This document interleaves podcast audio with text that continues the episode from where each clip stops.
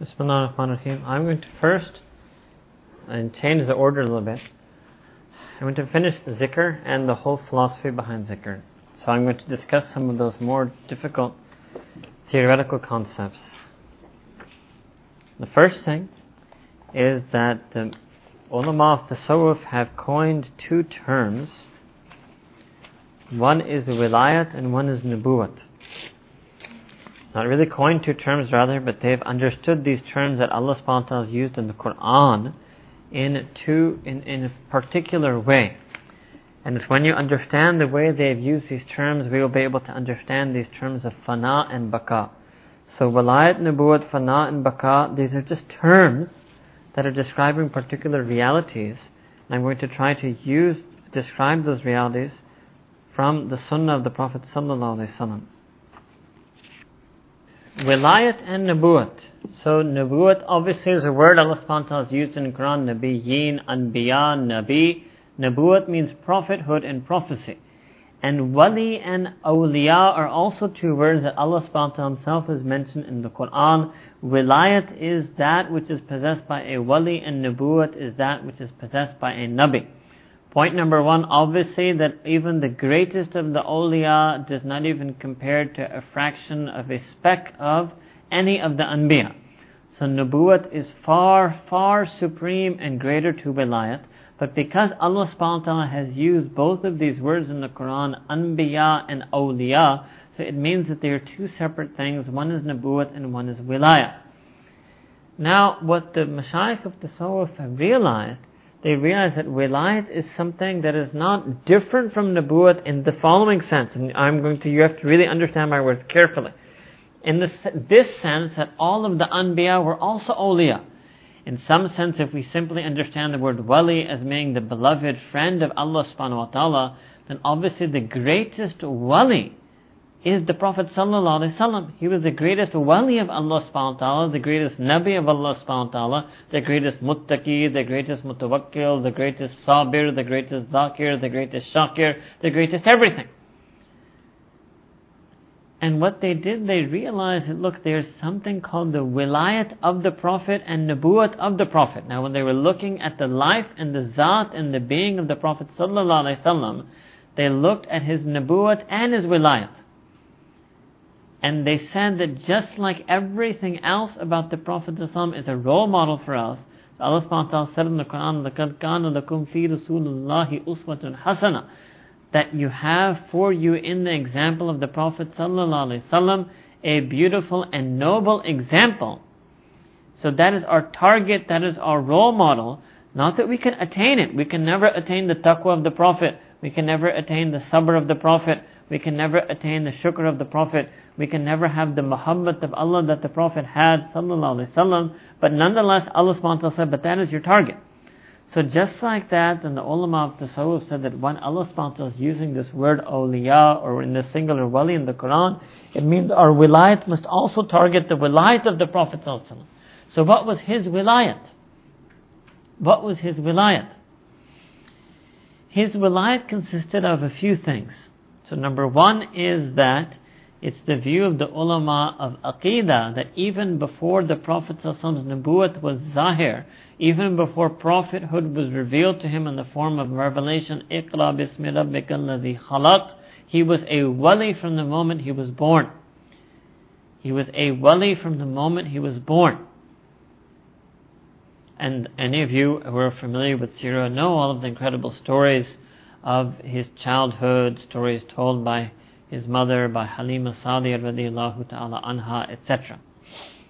And part of his wilayat, before Nabuwat, was again that his khalwa, his seclusion, his isolating himself from a society of corruption, a society of kufr, a society of shirk, a society of fisk, a society of open sin, and going to the cave and the mountain of Hira.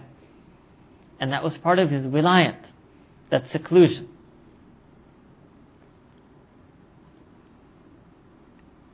Now, the wilayat of the Prophet ﷺ after Nabuwat is, is what we're looking at, and that is what's going to be understood by his closeness to Allah subhanahu wa ta'ala, and that is going to be understood through these two words, fana and baka.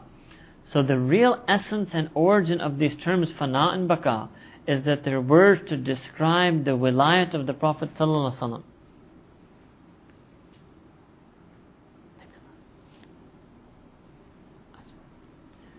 So, what does that mean? Fana.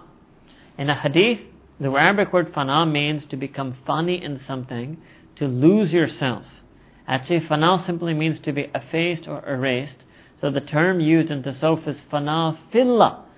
To be erased, fana in nafsi and fana fillah, to erase all awareness and cognizance of your own self because you were lost in the zikr, the remembrance of Allah subhanahu wa ta'ala.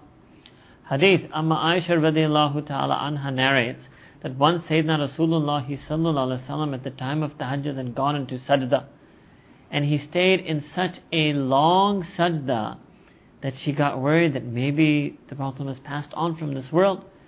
So in order to make sure and check that he was still alive, she wiggled his pinky toe to see if there was hararat in his pinky toe. And she felt a little twitch and some hararat in his flesh, so she knew he was still alive. The Prophet was in a state of fana. Another hadith narrated by Amma Aisha radiallahu ta'ala anha, that once the Prophet was sitting with her and the azan happened. And Sayyidina Rasulullah entered a state of fana. I'm using this word now, describing the hadith. The hadith is that Amma Aisha, that azan happened. And she said that the Prophet's face changed. And he looked at me and said, Man anti, who are you? And I said, Ana Aisha, I'm Aisha. And then he said, Man Aisha. Who is Aisha? I said, Binti Abu Bakr, the daughter of Abu Bakr. He said, Man Abu Bakr. Who is Abu Bakr? And then Aisha, when he, when, I, when he said that, I realized that he is in some different state altogether. Yani, when the Prophet forgot Abu Bakr, who is his most beloved companion, the most beloved thing, person, I mean, other than Allah the most beloved person, rather, to the Prophet was saying Abu Bakr Siddiq radiallahu ta'ala anhu. It's difficult for women to understand.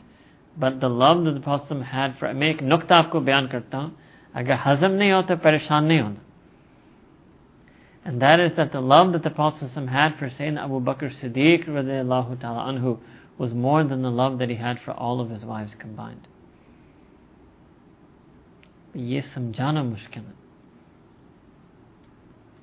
शायद किसी को समझ में आ गया different type of love, different type of love that maybe should not even be compared, but if one was to compare them. So that's why she was the wife. She wasn't, she didn't stop and she was the Mahbuba wife, Amma Aisha, and she was the beloved wife. But that he said, Man Aisha was not what got her. When he said, Man Abu Bakr, then she said that he is gone. Something's happened to him in the state of adhan. He is lost in some greater remembrance that he cannot even recall, remember, recollect his worldly beloveds. He is lost in the remembrance and love of his capital B beloved, his mahbub hakiki, Allah subhanahu wa ta'ala. That is called fana. That is called fana. That is what we're hoping for to achieve in our salah. That's what Allah subhanahu wa ta'ala wants. وَأَقِمُ الصَّلَاةَ لِذِكْرِهِ That establish salah for my remembrance exclusive to everything else. Attain fana in your salah. So this was part of the wilayat of the Prophet ﷺ. The second feature of his wilayat was his baqa. It means baqa, as you know in Urdu from baqi, it means the Prophet remained on the remembrance of Allah subhanahu wa ta'ala. He remained on the remembrance of Allah subhanahu wa ta'ala. What does this mean? That that same Prophet, Sayyidina Rasulullah sallallahu alaihi who in tahajjud was so lost in the zikr of Allah. And this shows you the power, the, the grace, the mercy of His nabuat.